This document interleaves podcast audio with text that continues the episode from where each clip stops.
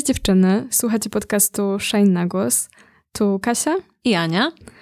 W dzisiejszym odcinku naszą gościnią jest Jarmiła Rybicka, która od kilku lat prowadzi kuchnię konfliktu, bistro, obecnie też sklep, e, prowadzony we współpracy z osobami e, z doświadczeniem uchodźstwa. E, Jarmiła opowie nam o tym, z jakimi problemami e, i trudnościami e, spotykają e, się osoby, z którymi współpracuje. Opowie nam o tym, jak na co dzień funkcjonuje kuchnia konfliktu i dlaczego jedzenie jest wspaniałym sposobem na poznawanie innych i zacieranie wszelkich różnic kulturowych. I dzisiaj na głos porozmawiamy o migrantkach i migrantach i ich sytuacji zawodowej w Polsce. Bo mm, tak naprawdę pomysł na ten odcinek e, powstał dlatego, że mm, Ashoka, e, taka organizacja, e, wydała niedawno raport ze swojego programu wspierania przedsiębiorczości migrantów i migrantek. I ten raport y, pokazuje bardzo e, ciekawe rzeczy. Jest takim zbiorem w ogóle wielu statystyk, wielu danych y, w jednym miejscu, które są zebrane z wielu źródeł, e, co nie jest takie oczywiste, e, bo tak naprawdę mamy duże braki w danych na temat migrantów i migrantek, a zwłaszcza ich aktywności zawodowej. Więc z tego względu jest wartościowy, ale jest też ważny dlatego, że no, pokazuje taki zawodowy potencjał tej grupy, jak ważny jest ich wkład po prostu w rozwój e, gospodarczy e, kraju. No i Jarmiła, ty również z tym programem Hello Entrepreneurship działasz, prawda? E, tak, mam przyjemność jakoś współtworzyć ten program. Ja bym, tak staram się o nim mówić, że to jest właśnie taki inkubator przedsiębiorczości. I teraz właśnie zaczyna się druga edycja, gdzie 10 powiedzmy najfajniejszych pomysłów migrantek, migrantów na założenie swojego biznesu, też z jakimś zacięciem społecznym, dostanie dofinansowanie i też skrojony na miarę mentoring i dodatkowe szkolenie, żeby wesprzeć te osoby też w kontekście prawnym, językowym yy, i tak dalej. Jedna z y, dziewczyn, z którą też pracuję na co dzień w kuchni konfliktu, y, jest y, uczestniczką poprzedniej edycji i jest w trakcie tworzenia takiej platformy online do z usługą cateringów y, z kuchni czeczeńskiej, tak żeby można było spokojnie zamówić właśnie czy miodownik, czy jakieś manty robione na parze właśnie online. E, bo ten raport y, trochę mi pokazał w ogóle, dał mi taki obraz e, tej sytuacji. Po pierwsze, dał mi poczucie skali. Ta skala jest duża. I jakby też taka skala w wkładu po prostu, nie wiem, w system ubezpieczeń polski zwyczajnie, ale też różnorodność e, podejmowanych e, zawodów, różnorodność branż i też takie różne różnice między mm, poszczególnymi migracjami, które jakby w inne też branże e, celują. Wspomniałaś o tym, że w tym programie jest dużo takiego mentoringu, jest dużo e, wsparcia, e, bo mm, osoby, które chcą być przedsiębiorcze w Polsce, a pochodzą z krajów poza Polską, mają chyba sporo trudności, żeby, żeby gdzieś taką, czy pierwszą pracę znaleźć, czy właśnie spróbować swój pierwszy biznes rozwinąć.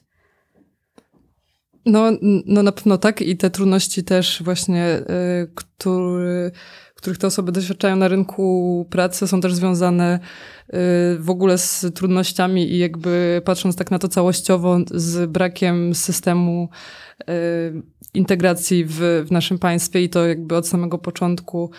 Tu jest bardzo dużo aspektów y, w kontekście tego, jak wygląda ta procedura prawna, to, że się latami ciągnie, że często osoby, które właśnie ubiegają się o status y, ochrony międzynarodowej, jakby uzyskują pozwolenie na pracę, na przykład pracują tu trzy lata, ich y, córki na przykład już chodzą do polskiej szkoły, już biegle mówią po polsku, są zintegrowane, po czy po trzech latach taka osoba dostaje informację o, o deportacji do kraju swego pochodzenia.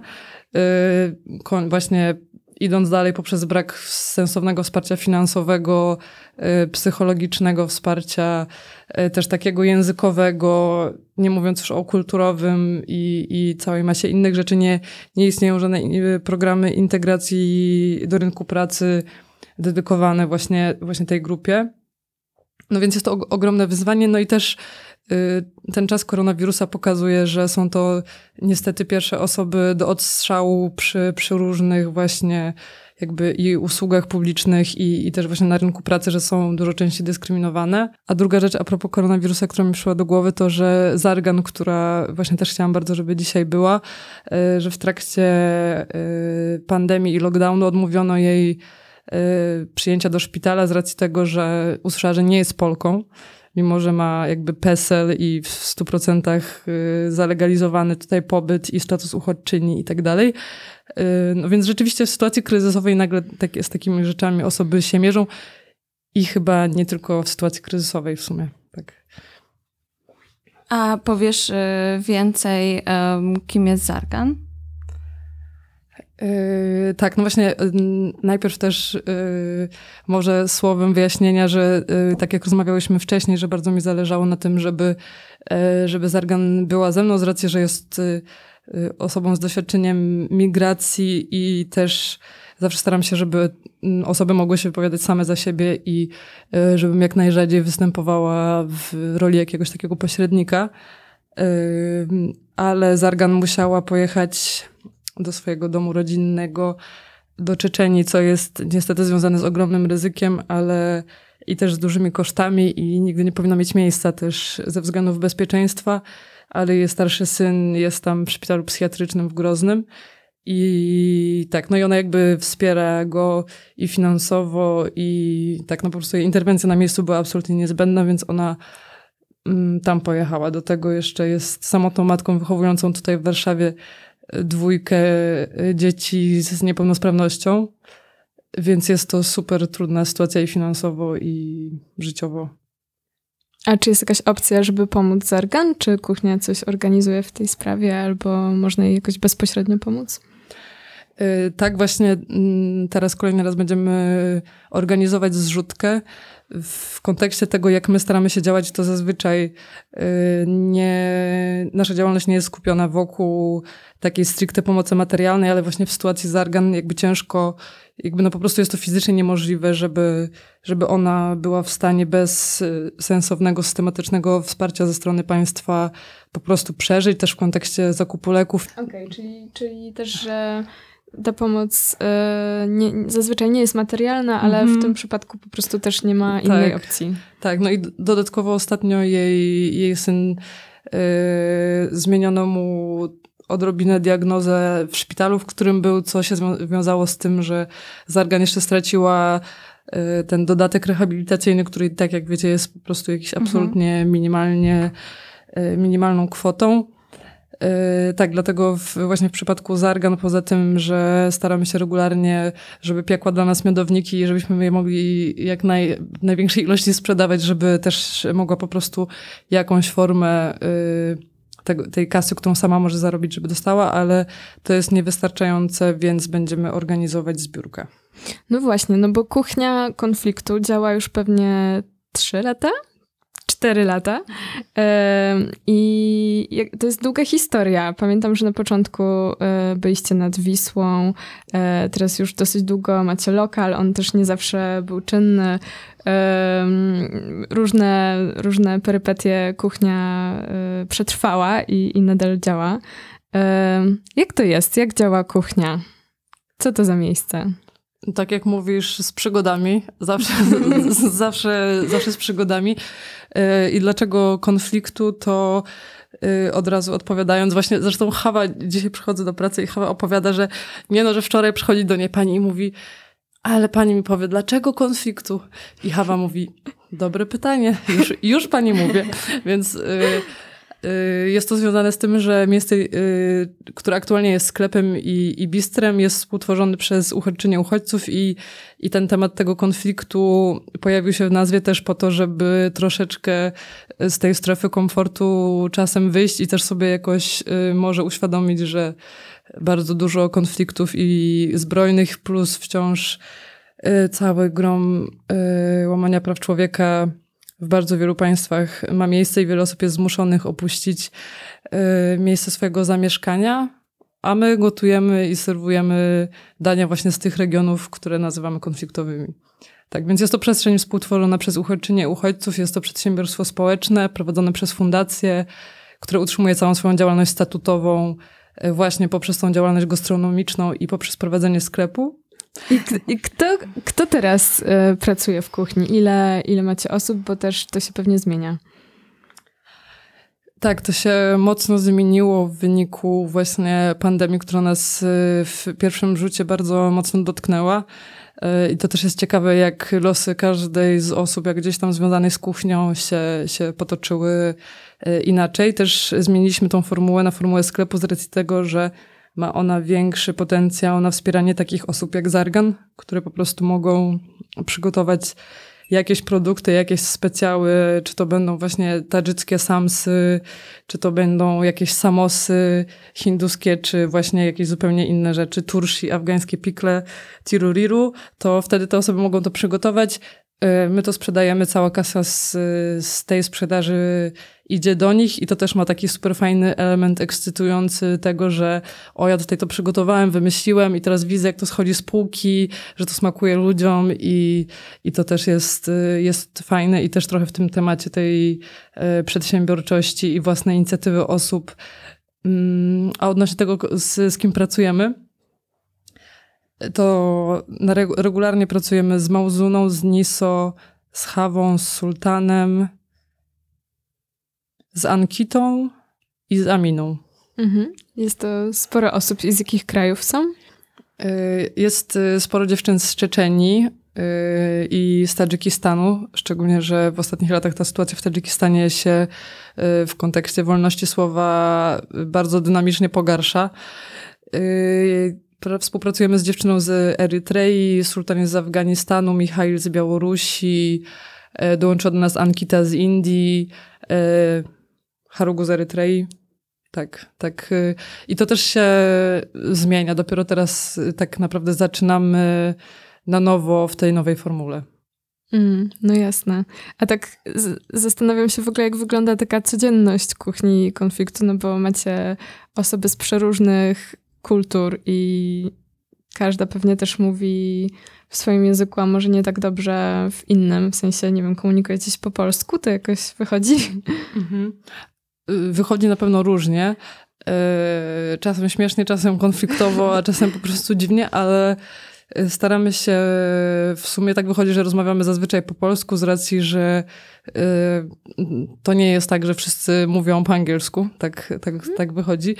Y, I też, y, że okazuje się, że ostatecznie to i tak jest najbardziej wspólny język dla nas jako grupy i też dlatego, że większość osób, z którymi współpracuję, nie mają innej przestrzeni, w której jakby mogą ten język polski praktykować, a jest to też jakby ta nieznajomość języka niestety jest często jednym z bardzo kluczowych źródeł i wykluczenia, i samotności, tego, że jakby też niemożliwości podjęcia jakiejś innej pracy i, i rozwoju. Też dla mnie to jest szokujące, ale od wielu osób, z którymi pracuję, usłyszałam, że nie wiem, po trzech latach mieszkania w Polsce jestem pierwszą Polką, którą oni spotykają. To jakby pokazuje, to jest, oczywiście nie są dane statystyczne, ale to pokazuje, jak ogromne jest to wykluczenie. Um a powiedziałeś, tak Kasia zwróciła na to uwagę, że to się zmienia, że różne osoby się przewijają, bo um, kuchnia konfliktu chyba też może się stać takim, taką trampoliną, czy takim miejscem um, właśnie pierwszym miejscem, w którym, tak jak powiedziałaś, osoby nie spotykają się z wykluczeniem, e, tylko e, są przyjmowane, mają gdzieś tam ich potencjał jest dostrzeżony, czy faktycznie e, zdarza się tak, że później osoby, które z wami współpracowały, e, zaczynają gdzieś dalej działać? Tak, zdecydowanie takie też było założenie kuchni.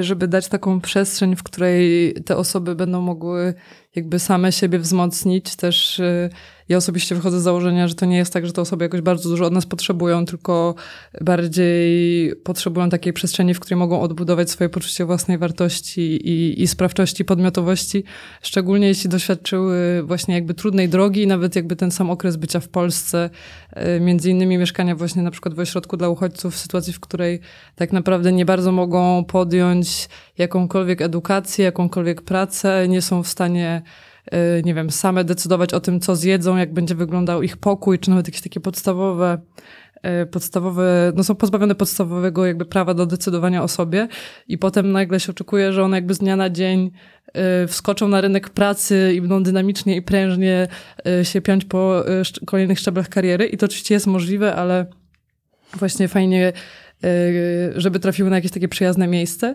Y, I to jest akurat dla mnie zaskakujące, że jakby to było założeniem, a to się po prostu na maksa udało i rzeczywiście działa. I mnóstwo osób, które nawet pracowały z nami krótki czas. Myślę, że to dla każdego jest właśnie indywidualny okres i dla niektórych to jest pół roku, dla niektórych to jest półtora roku.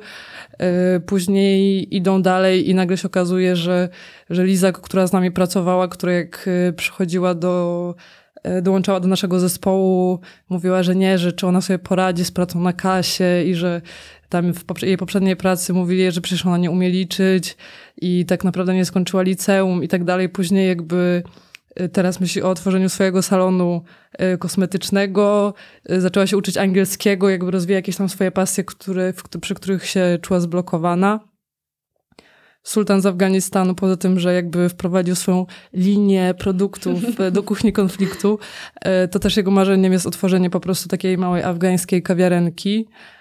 Mm, Mohamed e, z Tadżykistanu założył swój własny NGO, który zajmuje się kulturą tadżycką i też rozkręca niezależny kanał telewizji na Azję Centralną.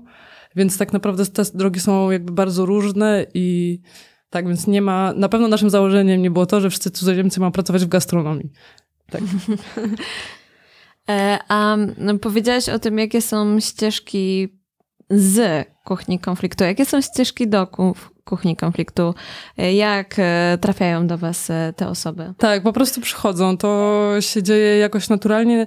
Jak y, cztery lata temu, jak powstał ten pomysł, to po prostu za, zaczynaliśmy też właśnie po prostu y, grupą, gdzie był y, Soran z Kurdystanu, y, który swoją drogą musiał, został jakby zmuszony do powrotu do Iraku, ponieważ Polska nie przyznała mu żadnego prawa pobytu tutaj.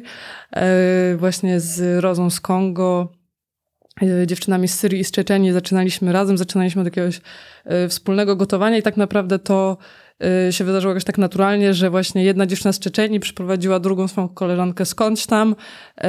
Do tego jeszcze dołączył Hamza, Hamza z Algierii, który z kolei, jeszcze wracając do twojego pytania wcześniejszego, jak się porozumiewaliśmy, Hamza, który już dobrze w miarę mówił po polsku, bo mieszkał wcześniej w Białymstoku, y, tłumaczył, co mówiła Roza, bo rozumiał francuski, a Roza z kolei z kogo mówiła po francusku.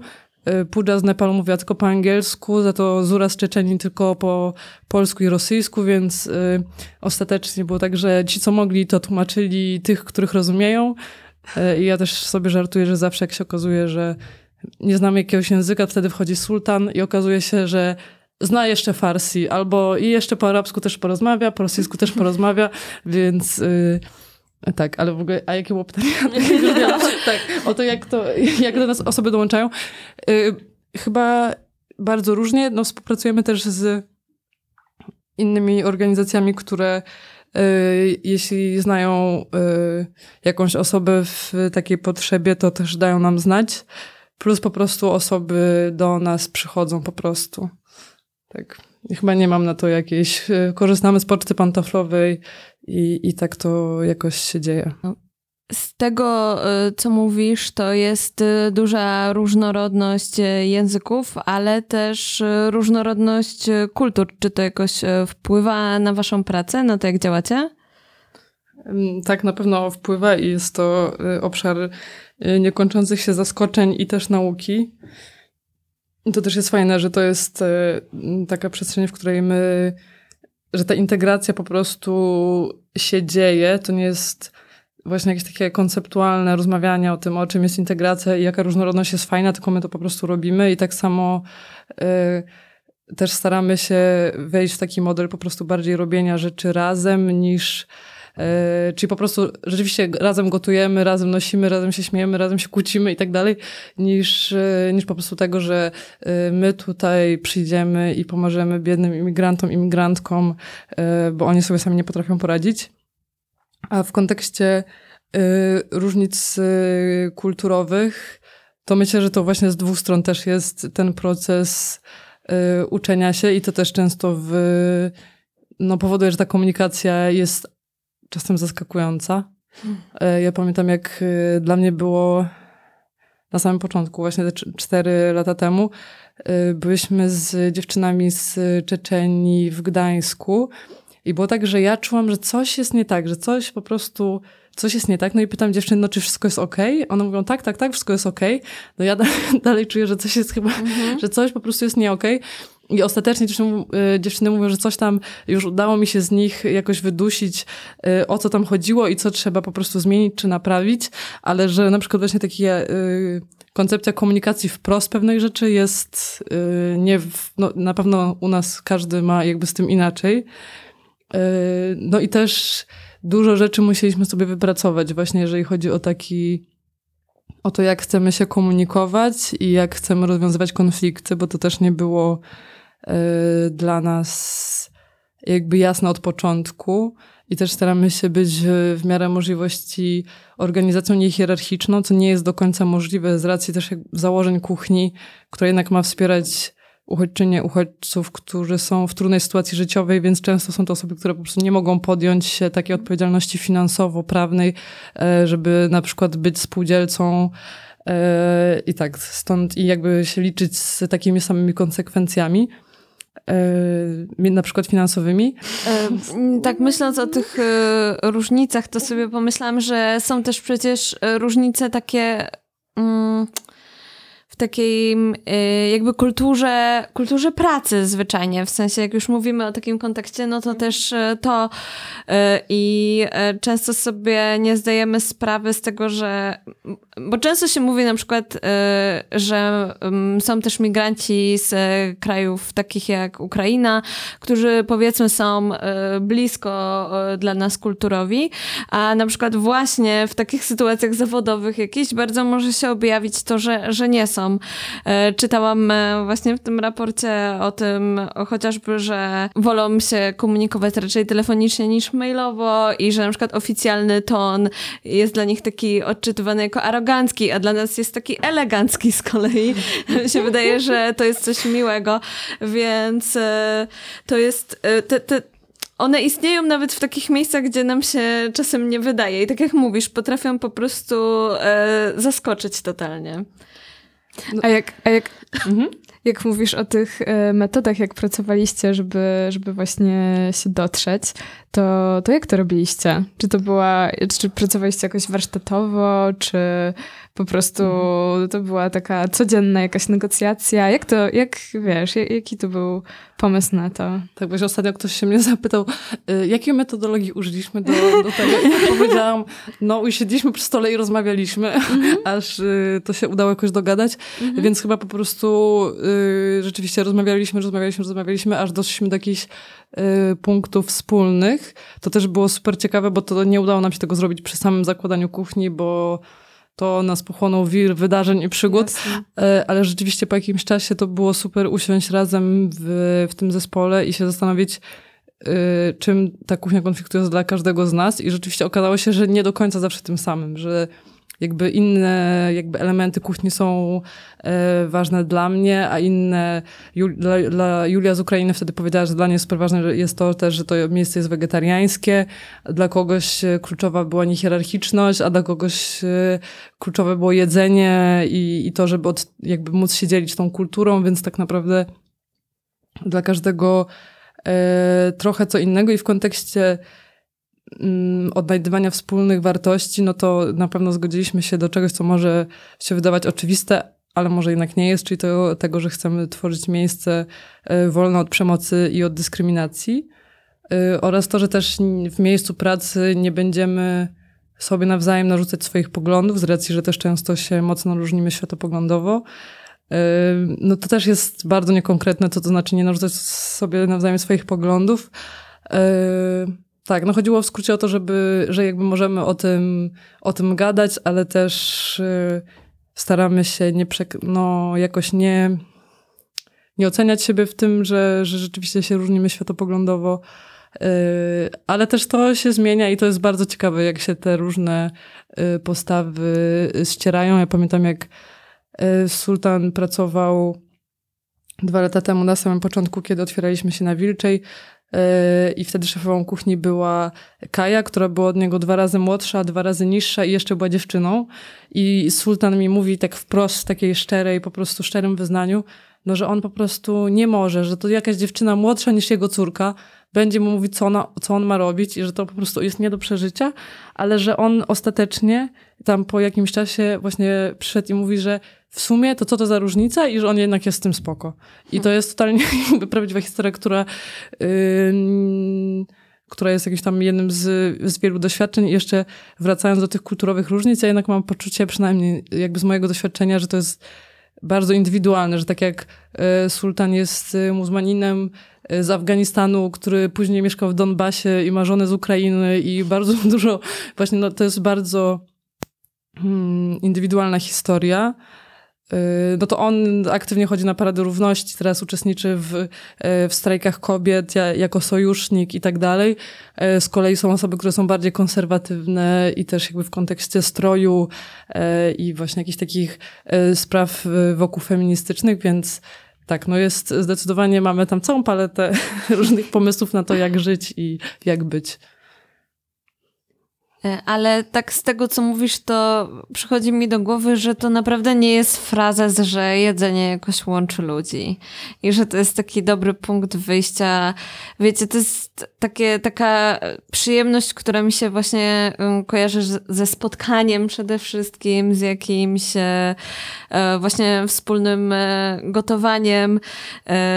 Więc mam wrażenie, że, że ten frazes trochę tutaj żyje. Znaczy coś, co mogło się fra być frazesem tutaj po prostu żyje i nabiera, nabiera życia.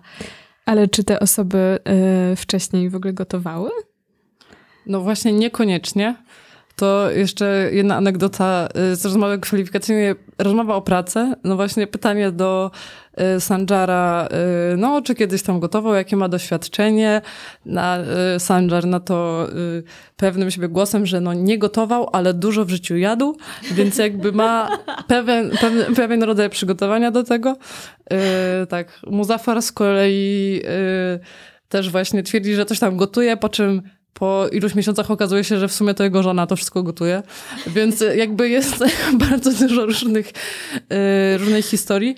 Y, więc też jakby kryterium zatrudnienia nie są umiejętności ani doświadczenie w pracy jakiejś takiej kulinarno-gastronomicznej, tylko bardziej właśnie sytuacja danej osoby i, i miejsce, w którym akurat jest, ale to jest ciekawe też odnośnie tego, co ty powiedziałeś, że że ta y, kulinarna przygoda rzeczywiście bardzo tą, nasila tą interakcję między nami, że też w związku z tym, że jest to bariera, jest bariera językowa, no to często trzeba y, te rzeczy pokazywać na telefonie, googlować tam cyrylicą jakieś ciastko i czemu ciasto, które jest słodkie, nazywa się piruk, jakiś kazachski piruk i co tam jest w środku, nikt nie, nikt nie wie.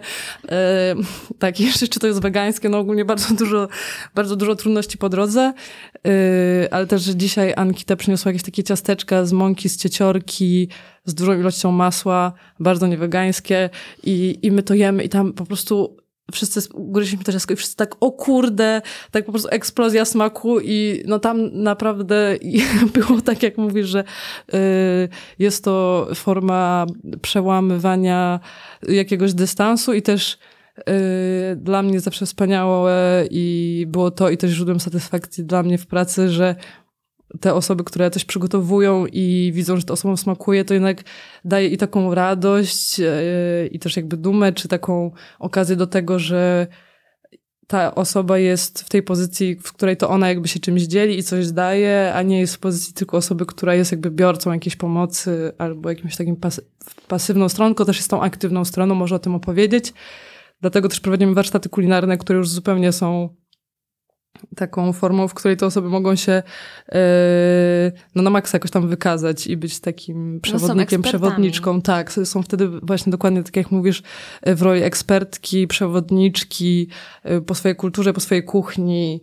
Yy, mogą się dzielić tym na tyle, na ile chcą, czym chcą. Zresztą mam takie poczucie, że jedzenie to jest jakaś taka mm, ważna część kultury. Zresztą wiecie, nawet się mm, wspomina smaki z dzieciństwa, jakieś najlepsze obiady gotowała tylko babcia i tak dalej, wiadomo. E, ja na przykład pamiętam, e, że to była ogromna część, e, nawet na takim krótkim wyjeździe, w ogóle nieporównywalnym, oczywiście jak Erasmus, tak? Gdzie to, że co wieczór inna osoba przygotowywała kolację ze, z daniami ze swojego kraju i właśnie mogła się zaprezentować, to było super. E, moja w ogóle współlokatorka z Korei była cudowna, bo przywiozła ze sobą e, na Erasmusa dwie ogromne walizki, z czego jedna była cała pełna jedzenia. Bo ona się po prostu bała strasznie, że wiecie, nie kupi swojego ulubionego jedzenia nie była w stanie przeżyć bez niego. To był dla niej dom po prostu. Tak, tak, bardzo, bardzo to rozumiem. Y, zdecydowanie. Tak nawet ja też tego doświadczyłam, mimo że nigdy wcześniej nie wyobrażałam sobie, że bym, będę jakoś tęsknić za jedzeniem środkowoeuropejskim, cokolwiek to znaczy, ale rzeczywiście po dłuższym pobycie w Indiach też tak miałam, że jeżeli jeszcze raz na śniadanie zjem ryż, to po prostu nie wytrzymam, y, więc y, rzeczywiście jest jakaś taka tęsknota za takim jedzeniem, które na przykład mi, no, ja mam takie swoje jedzenia, które mi się kojarzą z poczuciem bezpieczeństwa i jakimś takim y, ogólnym ciepełkiem. A jeszcze a propos przysmaków i przepisów babci, to to jest też coś, co na maksa u nas się dzieje, właśnie w szczególności tych osób, które wcześniej nie gotowały, a jak zaczynają się na tym zastanawiać, to właśnie przychodzi ten element, że no okej, okay, a moja babcia robiła coś takiego, coś takiego, potem razem tego szukamy, jest próba uzyskania przepisów właśnie od y, y, od tam dziadków, jeżeli są, albo od rodziców y, i później odtworzenia tego jakby w naszych warunkach. I byłam świadkiem, jak y, osoba, która to właśnie był Hamza i y, dziewczyny próbowały otworzyć jakiś przepis jego babci razem z nim i on to spróbował i było widać, jak po prostu go aż przenosi y, do tych wspomnień i to był, no, to było tak super wzruszający emocjonalny moment, który jakby serio się wiązał z tym, że on jakby wziął kęs tego dania, które mu się kojarzyło z domem. może kuchnia konfliktu powinna wydać y, książkę kulinarną albo prowadzić bloga. Yy, no, książka kulinarna to jest nasze marzenie zdecydowanie od, yy, od dawna i, i no myślę, że to jest, to jest super, żeby jakoś taką mieliśmy wizję, żeby to było okazją trochę do opowiedzenia swojej historii, na tyle, na ile właśnie osoba chce, chce to zrobić. Tak też robiliśmy na samym początku, co gdzieś tam później w akcjach i w przygodach zaginęło. Yy, szczególnie, że wtedy mieliśmy taką formułę, że ty, był tydzień kuchni irańskiej, tydzień mhm. kuchni pakistańskiej i tak dalej i to konkretne osoby właśnie były odpowiedzialne za przewodniczenie temu yy, takiej edycji i jednocześnie były autorami, autorkami jakichś takich broszur kulturalnych, -hmm. w których y, każdy, każda opisywała zupełnie inaczej jakby swój, swój region czy swój kraj. I tak na przykład Furu z Iranu opisała historię jakby, jakąś historię swoją rodzinną, o tym, jaką rolę właśnie istotną w ich kulturze ma ryż, o tym, jak jej tata biegł pożyczyć ryż od sąsiada, coś tam, coś tam, taką bardzo osobistą, y, osobistą historię. Z kolei właśnie Hamza opowiadał o o nadużyciach y, i o łamaniu praw człowieka w Algierii, więc każdy z zupełnie innej, innej perspektywy. Dlaczego czułaś, że chcesz taką inicjatywę y, powołać do życia? Jak to się stało? Jaka jest twoja w tym wszystkim historia? Bo opowiadamy dużo o historiach y, osób, które tworzą kuchnię, ale jednak ty jesteś tam od początku i, i to wszystko spinasz powołać do życia. Tak, to, yy, tak, no zdecydowanie to jest duża część mojego życia od jakiegoś czasu i chyba ciężko powiedzieć, nie ma jakiejś jednej świetnej, zgrabnej historii, jak to Mhm. się wydarzyło. Jasne, jasne. E, ale myślę, że to po prostu był też długi proces. Na pewno w- takim jakimś jednym z bezpośrednich przyczynków było to, że byłam w bliskiej relacji z Mikołajem, który jest związany z Ukrainą. W tym czasie jakoś bardzo się nasilał ten konflikt w Donbasie i e, oboje się bardzo męczyliśmy z tym poczuciem bezsilności, tego, że niespecjalnie możemy jakoś coś z tym zrobić, a jakby tak blisko nas, jakby serio są zabijani ludzie. I e, właśnie tak jak Kukis tam mówił, że on jedzie kupić kamizelki kuloodporne i pistolety jedzie, jedzie do Ukrainy, to ja pomyślałam, że chciałabym zrobić coś lokalnie i e, z lokalną społecznością tutaj też z tą jakby z, e, z tyłu głowy z tą informacją, że rzeczywiście te osoby szukają u nas schronienia i e, szukają u nas jakiejś formy ochrony międzynarodowej. Stąd ten pomysł jako taki bezpośredni trigger do zrobienia go w końcu, a też po prostu taki dos- taką dostawałam informację mm, przez kilka lat wcześniej od migrantek, migrantów, że takie dwie najbardziej palące potrzeby to jest y, właśnie wynajęcie mieszkania, wynajęcie pokoju, ogólnie znalezienie dachu nad głową, a drugie to właśnie wszystkie tematy związane ze znalezieniem pracy.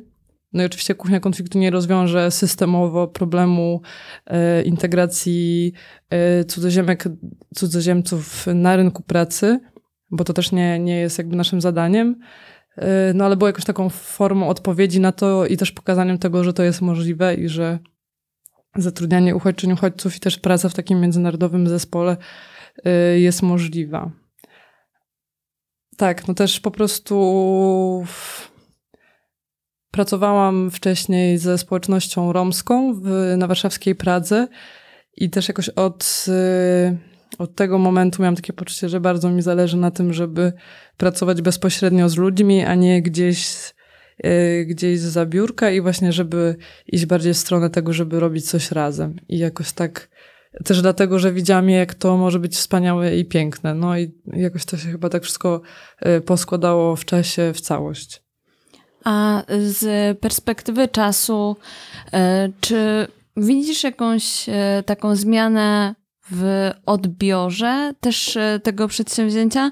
Bo myślę sobie, że zaczynaliście właśnie w takim też trudnym czasie, e, kiedy faktycznie była mocno zaogniona i przez władze, i przez media e, no, niechęć do uchodźców.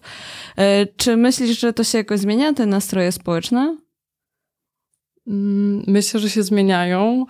Yy, Ze smutkiem yy, chyba dochodzę do takiego wniosku, że bardzo duży wpływ ma na to właśnie ta oficjalna narracja, yy, która po prostu często bardzo bezpośrednio się przekłada na właśnie zwiększenie jakiejś przemocy. No i rzeczywiście ten okres, który ty wspominasz, który, jeżeli dobrze myślę i liczę, przypada na jakiś nasz drugi rok działalności, No było tak, że to było tak odczuwalne przez osoby z mojego zespołu, które autentycznie mówiły się, że boją się wracać do domu z pracy. Więc yy, no i cały, cała ta jakby seria yy, jakichś tam napadów z nożami na, na kebaby, w których pracowały yy, osoby mm, z doświadczeniem migracyjnym, po prostu no, powodowała, że jakby bardzo uzasadniony lęk o swoje życie i zdrowie, więc to na pewno się było odczuwalne. No i też ta nagonka była wszędzie w przestrzeni publicznej i tak dalej. Y, Jeżeli chodzi o odbiór samej kuchni konfliktu, to myślę, że to nie było jakoś dla nas super odczuwalne. Zdarzało nam się jakieś styczności z właśnie jakąś taką bezpośrednią mową nienawiści, ale głównie jednak w internecie.